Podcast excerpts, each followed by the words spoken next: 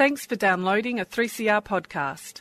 3CR is an independent community radio station based in Melbourne, Australia. We need your financial support to keep going. Go to www.3cr.org.au for more information and to donate online. Now stay tuned for your 3CR podcast. There is a place where time stands still, where nature is harsh and demanding, where only the quick and the strong and the deadly can survive. This place is no place for civilized man. I want my land Took it in the guts, Barry.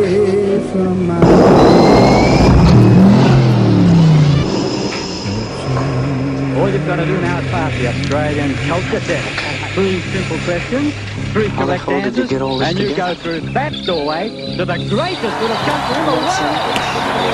To bless his head of yards of ivory chest. And yes, you do. You go to the uh, best little country in the world, Australian film.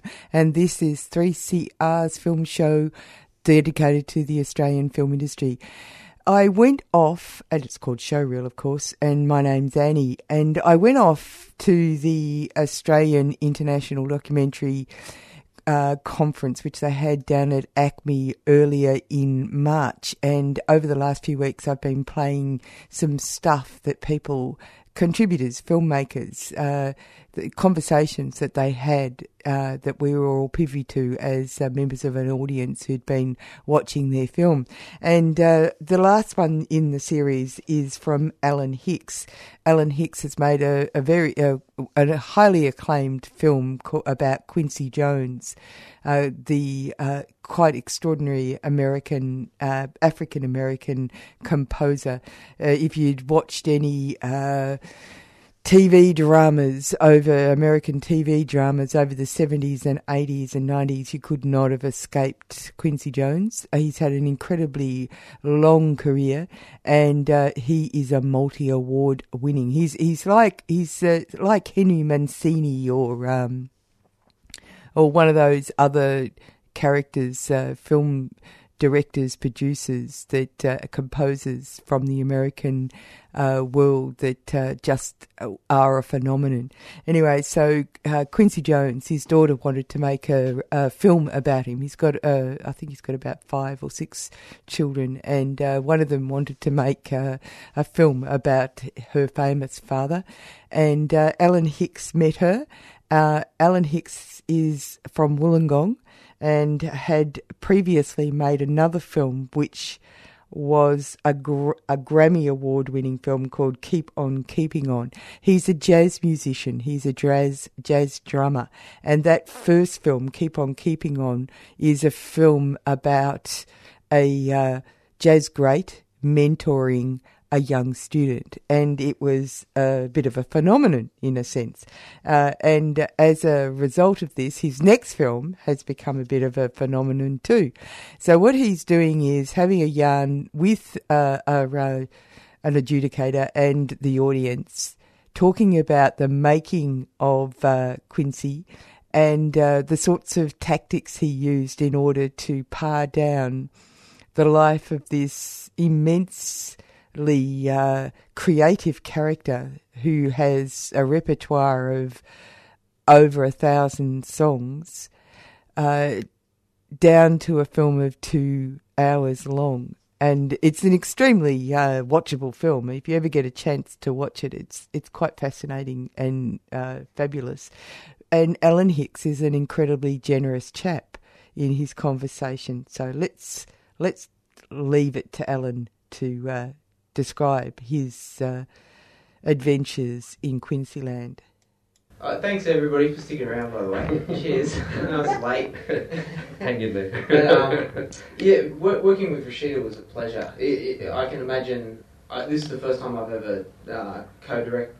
You know, it's my second movie, so uh, I, I, it's the first time co-directing, and I, am sure that that could be a nightmare if it wasn't the right person. yes, of course. And so uh, we share um, uh, kind of we, we see things similarly Mhm. w- w- in film, and um, and in a movie like this, it's really helpful to have a few different perspectives. So I, I definitely coming in heavy from the music side of things, and Yeah.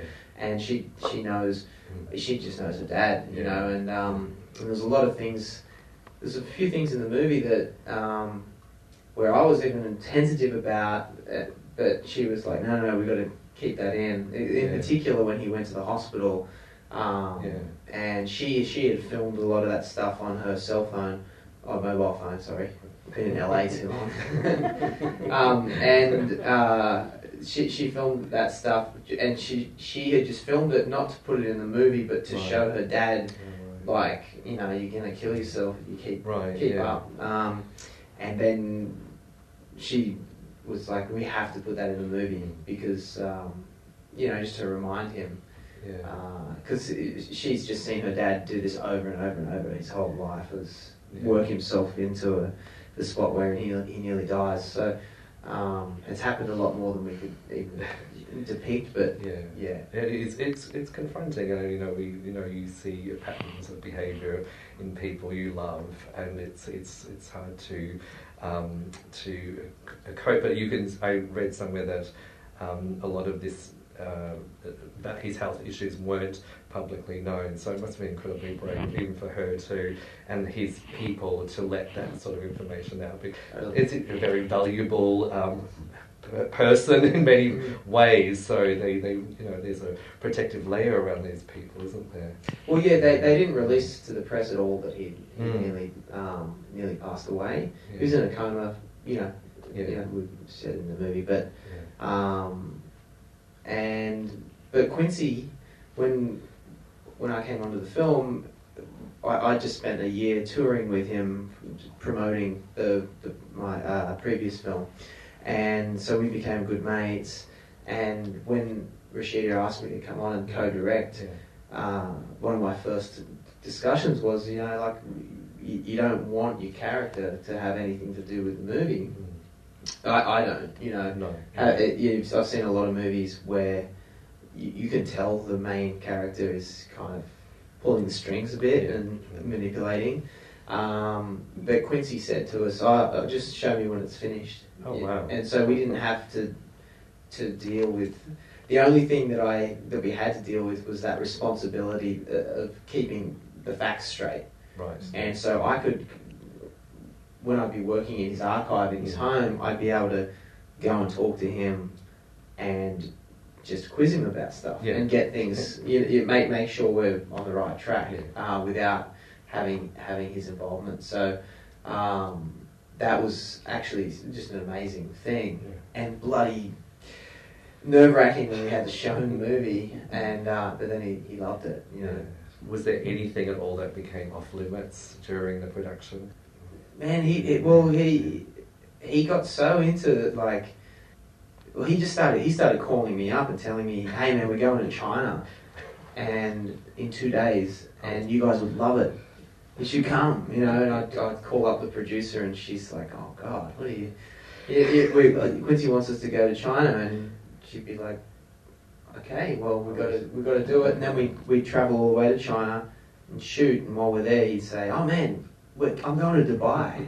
You guys, have you, have you seen the mosque in Dubai? You guys would love it there, you know. Like, and that just kept, that went on for years. right yeah I think that affected budgeting I have- film, he, he's such an inclusive guy. You, you can tell, you can see it a little bit in the film, but but just in general, if he was here, he would hang out all night and talk to every single person, and he'd be the last one here. yeah And um, so that brings up all kinds of challenges when you're shooting because you've got a crew, and they're fatigued, Yes. and you you've gone out and you've done like a ten or twelve hour mm. day, and then we, we'd follow him back to his hotel.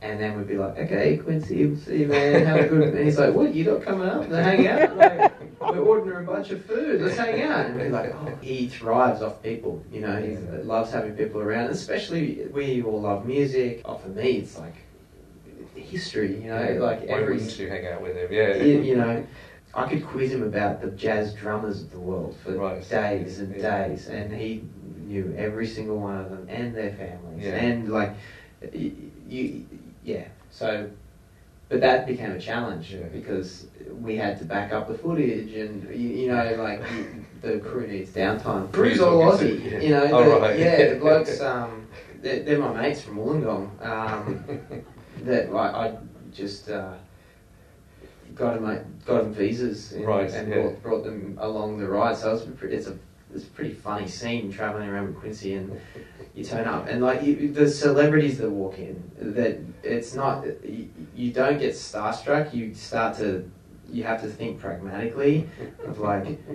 Okay, so let's the celebrities come walking in the door, and we need to be able to keep shooting, and they've got their whole entourage and their crews and stuff, and my guys are just these ratty looking surfers that like, you, you know, there's a, there's a, once you know.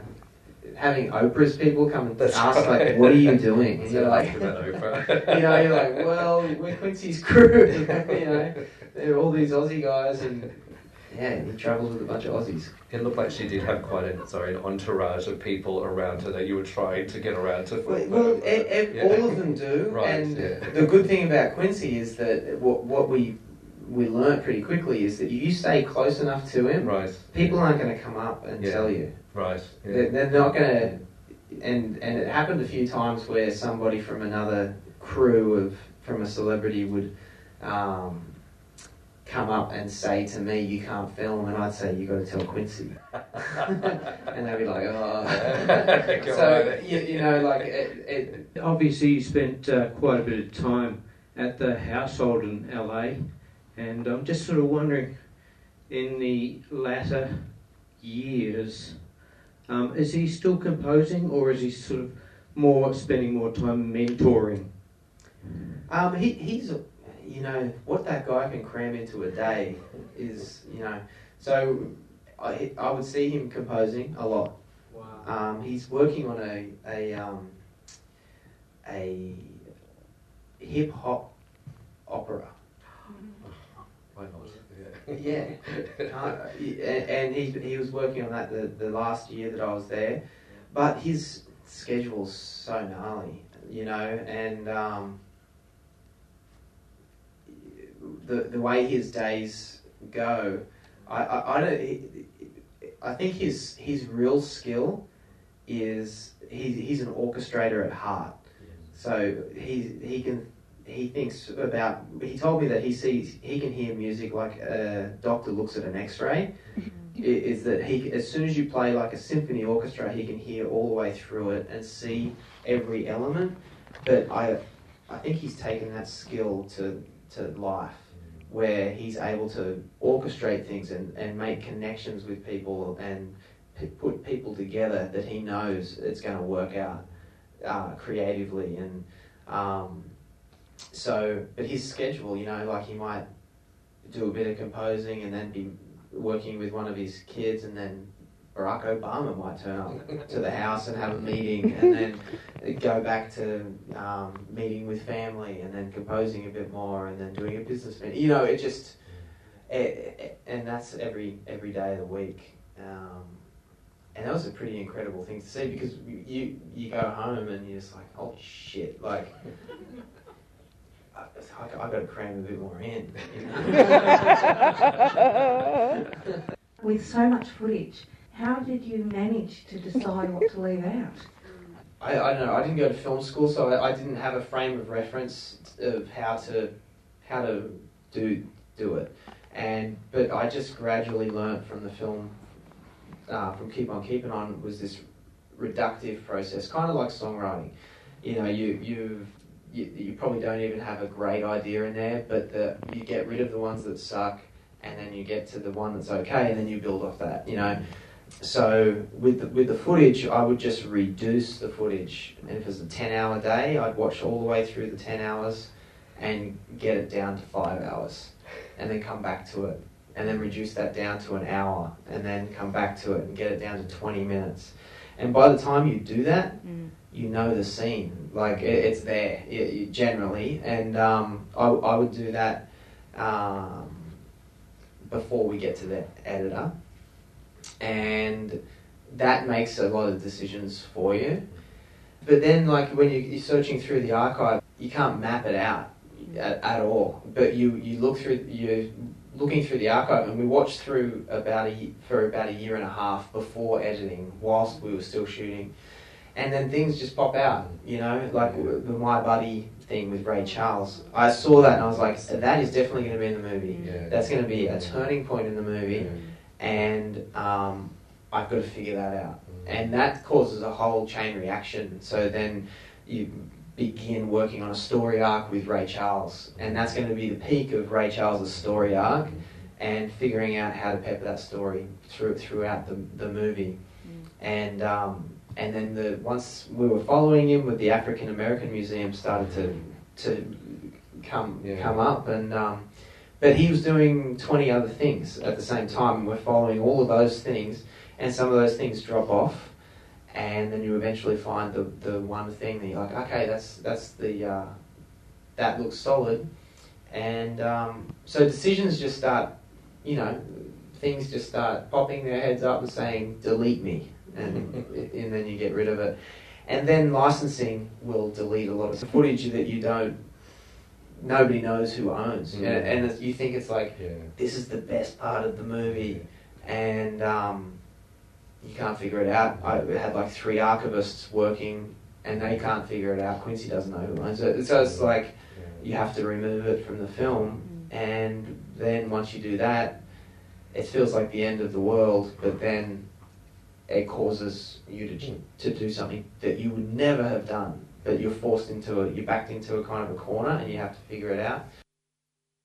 There's also so when I was mentioning the, the vaults, you know, once we got in there, there there's like it's it's not like a bunch of VHS tapes. Right. It's like 16 mil, 8 millimeter oh, fo- footage, and it's Ray Charles talking about Quincy and Frank Sinatra talking about Quincy, and this is all stuff Quincy's never seen. Oh wow. It- Okay. yeah, This, this is like raw interviews of things that never made it into anything. And so when we first showed the film to Quincy, he was just a wreck because these are all his mates talking about him, and it, you know it was it was really emotional. And, Yeah. um, but that causes a, a chain reaction of problems because you can't not look at a, a reel, you know, or, and um, especially if you have a budget. Well, I think there's that really telling moment uh, just before, or it's just before the museum opens, where he's looking at the names on all the vitrines, and he's he sort of says at one point something like, "I'm the last one," or "I'm the, the only one still alive," and it's it, it must be.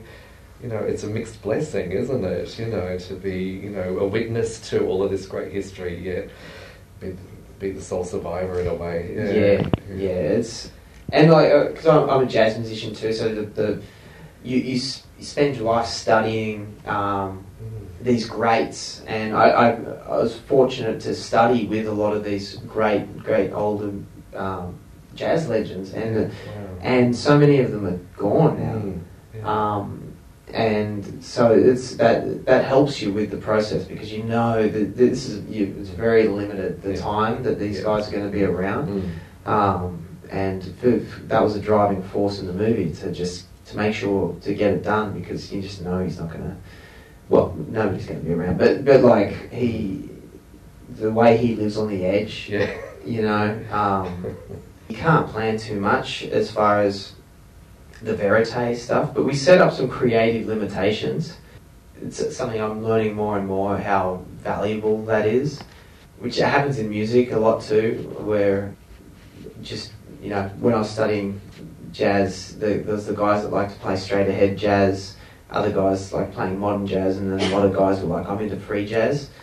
And just generally, the guys that are like, I'm into free jazz, are were the worst musicians. There's a lot of great ones, but the ones that are like, it's like a cop out. Like, yeah, man, it's just freedom and stuff. But then, you know, they couldn't. Um, but I feel like with, it's, I've learnt from that is that actually having some limitations is really helpful creatively. Um, especially with such a big project like this. So we decided we wanted it to be a two-hour movie. It could have been a ten-part series, but we just I, it would have killed. Quincy'd still be alive, and I'd be dead. um, and we didn't want to do any uh, interviews, no talking heads, and we weren't going to interview Quincy because he had learnt all of his anecdotes Yes. You know, they're, they're all kind of round, the edges of them are kind of polished. And um, so we tr- wanted to try and get as close to every story as it happened in the period. So when he's he- having recovering from the aneurysm he's talking about it, that's actually audio of him sitting in the hospital with a bandage around his head because they thought he was going to die. Um, and so, but his his story these days about the aneurysm is kind of upbeat, and you know, It's um, a happy ending, but uh, yeah, but at the time, you know, yeah, it's very- it's, you know. bleaker, I would say, yeah. and and in a hundred years, somebody could make a Quincy doc that's like he did this, this, this, and this, and this. Um, but when Rashida first talked to me about it, she was talk mentioned like what I had done on Keep on Keeping On, where it was just just observe, don't jump in the way, don't you know just. Um, and that's when we were able to say we're going to shoot for three years and just see what happens and get people to know what he's like as a person. Um, and then the archive, well, we had no idea. We, we weren't sure how much was going to be in the movie. Um, and then we found, once I started going through the archive, I was like, oh, God, this is heavy. And then he told me about the vault, and I was like, oh, my God. Um, and so then, once once we got into that sort of once once the archive was going, we were halfway through the shoot, so like a year and a half in, and um, and then there's this something something I was doing in the previous movie. It was like falling back into the past, Mm. but trying to do it without it. Um, uh, Interfering. feeling like it was, hey, now we're going to the past. Yeah. Mm. You ma- making it feel like a natural transition. I, I love that thing of um, the in a single cut you drop like sixty years, Mm. but you don't get jarred by it. Mm. Um, and so I did that twice in Keep On Keeping On. And I just I was like, oh, this is something I could explore. And then once we started to get into the archival of this film, I was like, oh man, this is, you know, Quincy's like sitting in the same chair he was sitting in in the studio, and it's like 40 years later. yeah. Or um, when he's playing piano, that was the first Mm. one that uh, I put together. Um, was he? would- I I had just seen this archival footage of him playing this. Uh, it was when he was scoring uh, in Cold Blood. There was a little film made, and and he was playing playing in his basement, and I had watched that, and then about six months later, I started going through our footage from the Sweden trip, and when he played the piano, I was like, God, that sounds like I don't know. It could be in the same key, or in a relative key, and I don't know. It might work. And put it together. I was like, oh god, that, that worked. And so, and I was chit chatting with Rashida about it, and I was like, I think we can do this as a thing. You know, if we work really hard um, to try and find those moments that uh, the you you fall back in time, but it's not for no reason. It's it's it's motivated by either the present or or the past. You know, something's going on. Mm. So, sorry, mate. But like, just one it's more great. question, I'm sorry. Ahead. Yeah, man, just uh, in terms of um, Quincy's motivation, did, was it because his daughter was wanting to make the film? You think that he, he made such a commitment to it, and um, you know, did, did his um, family company or anything like that make any sort of financial investment in it? Are they, you know, he let you have creative control, but was the, the, the business, you know, such a valuable resource, I guess, that he threw open the um, the doors to you for? Was, was there any sort of arrangement or deal there where he helped to make it happen? No, uh, Rashida had so she had started shooting. Um, she was right at the very right as I was finishing Keep on Keeping On. She, I met her at Montreux uh, while I was doing my last shoot, and she was doing her very first shoot, and she was just a one man band with a with a five D, and that's where we met. And she asked me a bunch of questions about the camera and what how how you know how our crew was would operate, and we helped her with her shoot that day. And then she eventually came up and asked me if I wanted to come come and work with her. and co-direct it. And we just still had the same crew. You know, I still had the same camera guys, the, the same producer, and um, and then Netflix came on. Pretty, and I, I, I, I've got. I feel like morally, it's you probably shouldn't have your your subject paying for any part of the movie Yeah. or making money from it. You know, I like I think that it's um, to to keep a, a distance from that. I think is very important um, because then there's some I don't know. I think it, cre- it could create some problems, um, and yeah. So unfortunately for us, for and for a production like what we we set out to do is bloody ambitious and and a long, a really long shoot. Like I think it's like one of the longest shoots that um, Netflix has been involved in at that point. Like committing to like, oh, we're gonna have a full time camera crew for three years, like eh, traveling all over the world trying to keep up with this guy that nobody can keep up with. and um, yeah, so that's um, yeah. But that I think I answered that. Yeah, thank you. Sadly, we have to wrap that up, but there's. Um, But what about the music too? well, that's another good question. Should we just Oh. quickly talk about the music because it is Yeah. extraordinary the, the how that was condensed to a two-hour film. Yes, Y- yeah. So um, we're on, on the last film. I I had a sh- uh, lesser amount of um, songs to sift through, so I, I could. And when with Clark Terry from, uh, I I'd been in his band for years, and I'd studied with him. Yeah. And whenever he would play me one of his records that he really loved, like one of his favourite solos or one of his favourite tracks, I'd just make a note of it. So when it got time to do the edit, I was like, here's Right. here's Yeah. like 50 favourite Mm, songs, yeah. and um, so I was able to use it like that. But with Quincy, it's like 3,000 songs. Like, come on! and and then the, like the, the samples, like what the rappers have been using, was Mm. crazy. Um, so I hired a, a, guy, a guy that um, a good mate of mine who had moved to America from Australia, a guy named Jasper Leake, and he um, played in Clark Terry's band with me as well. And he's a bass player, but he's also a bass, was, was a, he's a songwriter and producer and worked with Sia and Mm. Tegan and Sara and um, Gotye and so he's he's lives in LA and I said, mate, I've got this favourite. I know it's like it's not you know like can you can you sift through Quincy's catalogue and make a spreadsheet that I, it, it- it's digestible, something that I can be able to go. Here's you know here's the you know, and he went through every single song, categorized every every song, and put it into um, a spreadsheet that was like it's from the a song from the '60s, and it's uh, has a section that's only percussion, and there's a blues guitar section, and from two minutes ten to two minutes fifteen is the best little moment, and um, and and then when it would come to uh, a scene, I'd say, hey man, it's Chicago, uh, like 1939, um, we need something like bluesy. Yeah. And he he'd straight away go to his spreadsheet and say, here's 15 songs. That's the top five, but I reckon that's this one is the one.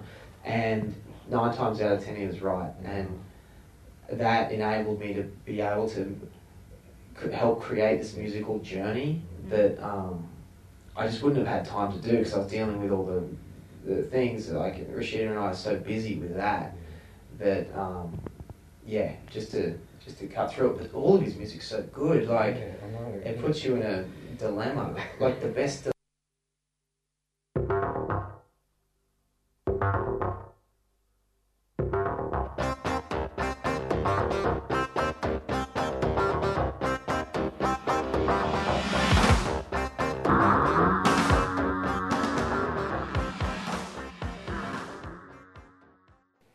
You've been listening to a 3CR podcast produced in the studios of independent community radio station 3CR in Melbourne, Australia. For more information, go to allthews.3cr.org.au.